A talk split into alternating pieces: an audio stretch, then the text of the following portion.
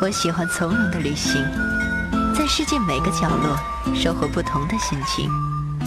我想要简单的快乐，在人海茫茫中邂逅幸福的脸庞。我期待纯洁的天空，在漫漫旅途中找寻最初的感动。今天你我擦肩而过，让我把旅途中的故事讲给你听。我是舒阳，我们的旅行从新出发。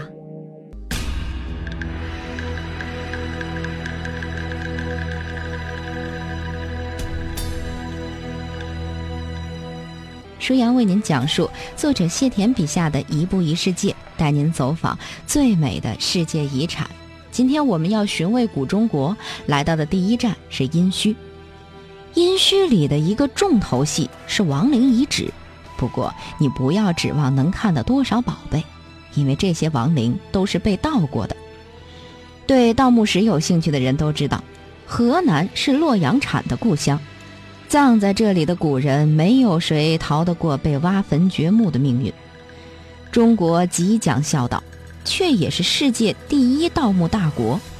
原来有个词叫“十墓九空”，意思就是十座墓里有九座是被盗过的，而现在已经是千墓九百九十九空了。一个洛阳的朋友曾经跟我说，在二十世纪八十年代的时候。每天一到放学下班，无数的男女老少人手一把洛阳铲，在田间地头就开始挖。我听复旦大学的教授做过一个统计，说中国的考古资源大概还能挖个三四十年，估计后人对盗墓的兴趣只能寄托在小说上了，因为无墓可盗了。在殷墟的王陵遗址里，一共有十三座大型陵墓，王陵都呈十字形。就是东西南北各有一条巨大的墓道，这些大墓里面本该是珍宝无数，只可惜啊，每一座都被反复的盗过不知道多少回，没剩下什么东西。考古学家呢，只能猜测他们的墓主是谁。有一座货真价实的空墓就被确定是商纣王的。历史上的纣王其实文武双全，一表人才，他把国土往南一直开拓到了长江流域。但是后方非常空虚啊，于是被周武王偷袭成功。这个可怜的亡国之君后来被阶级敌人无限丑化，竟然被描绘成了一个和狐狸结婚的人。王陵在考古完成后都回填了，只有一座编号 M 二六零的王后陵对外展出。它是最简陋的甲字形陵寝，只有一条墓道，但规模依然极为宏大，值得一看。它墓穴很深，如同一座倒立的金字塔。站在墓边，有一种站在十米跳台上的感觉。之所以展出这座王后陵，是因为这里出土过一件惊世国宝——司母戊鼎，也称后母戊鼎。商朝的时候，司和后是不分的。司母戊鼎有八百七十五公斤重，是中国青铜器之王。在殷墟到处都能看到它的模型，在王后陵里甚至能够看到两个。如此价值连城的宝贝，为什么没有被盗墓贼偷走呢？原因很简单，它太沉了，盗墓贼搬不动。这个鼎出土于一九三九年，蒋介石曾经想把它运到台湾，但也是因为太沉了，装不上船。进入北京的国家博物馆后。一直也没有展出过，因为会压坏展厅地板。直到二零一一年国博新馆开幕，专门为它做了一个承重的台子，才拿出来展示。无比幸运的是，在商朝的王室陵墓中，有一座偏远的小墓，是盗墓贼手下的漏网之鱼，结果它就成了中国历史上最重要的考古发现，那就是著名的妇好墓。妇好也叫司母欣，是武丁六十个妻子中的霸王花，能打能喝还能领兵，武器是一把二十斤重的开山大斧。他的墓穴在宫殿宗庙区的西部，现在重建了享堂，前面还有个花木兰一样的雕像，手持兵刃，是个霸气的妹子。其实妇好墓也被盗掘过。想想那些扛着洛阳铲奋战在田间地头的男女老少们吧，他们是不会放过任何一个地方的。只是这妇好墓与众不同，他的响堂建在墓穴的正上方，而且周围一条墓道都没有，等级比较低。盗墓贼没想到响堂的夯土下面会有一个没墓道的王室墓穴，以前的经验失败了，于是妇好墓侥幸留了下来。这座保存完好的古墓里出土了大量国宝，填补了无数历史空白。商朝最精美的青铜器、玉器、象牙器，通通出在这一个墓里，可见当年那些盗墓贼糟蹋了多少好东西呀！其实我对中国的上古历史有一个自己的观点，那就是中国早期的文明和周朝之后的文明，并非完全是一脉相承的。其原因就在于人们的世界观和价值观在周朝之后发生了一些巨大的改变，这等于是彻底改变了文明的基础。好比说吧，商朝的占卜治国，周朝之后基本就不这么玩了。当然，这只是证据之一。我在殷墟还发现了很多其他的证据。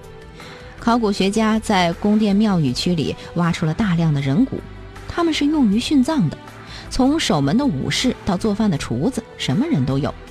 漫步在殷墟的宫殿区，地上会看到一个个透明的盖子，下面就是骸骨。你可以看到武士骷髅就跪在地下，手里还拿着武器，情形颇为吓人。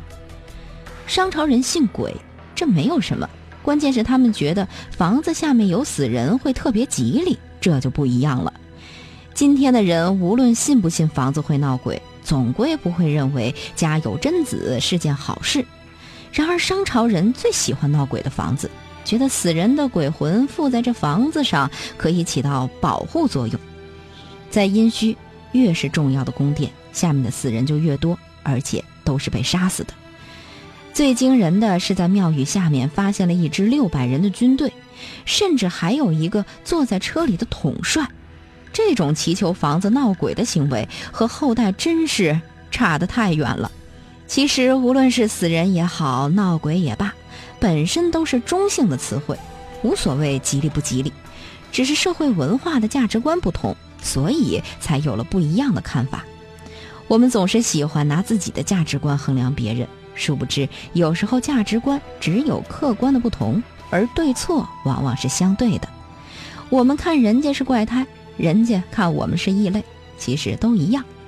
明朝人留长发，清朝人剃发垂辫，现代人留短发，有客观的对错之分吗？其实没有。商朝的青铜器也与众不同。商晚期是中国青铜文化的一个高峰，那时的青铜器以神秘著称，铭文很少，且纹饰诡异。好比说，司母戊鼎耳朵上的主题就是两只老虎争着吃一个人头。到了西周，青铜器的神秘度和商朝一下就差了十万八千里。天津博物馆里，我见过西周的名器太保鼎，那是当年徐世昌的收藏。他的耳朵上也有两只老虎，和司母戊鼎很像，但关键是那个人头没有了，一下子口味大减。其实要论重口味，商朝绝对是空前绝后。一九八四年，在王陵区出土过一个装食物的青铜器，你猜猜里面是什么好吃的？是一个真正的卤煮人头。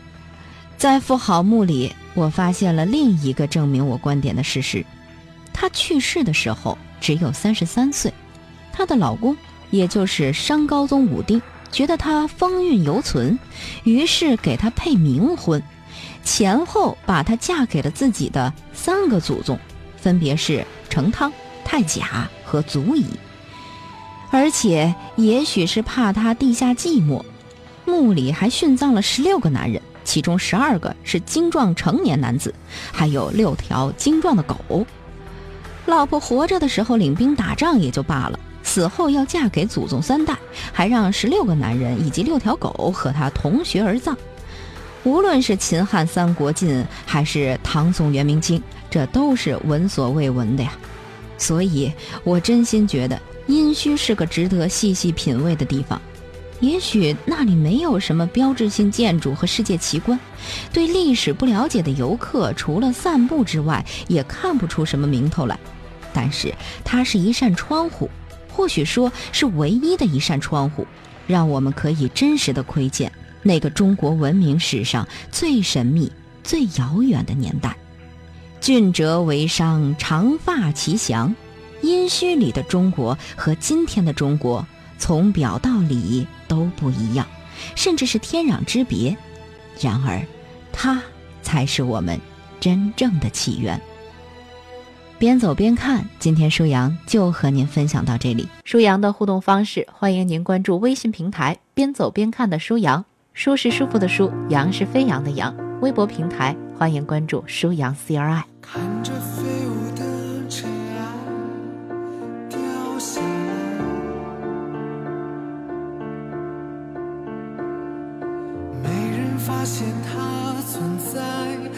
自由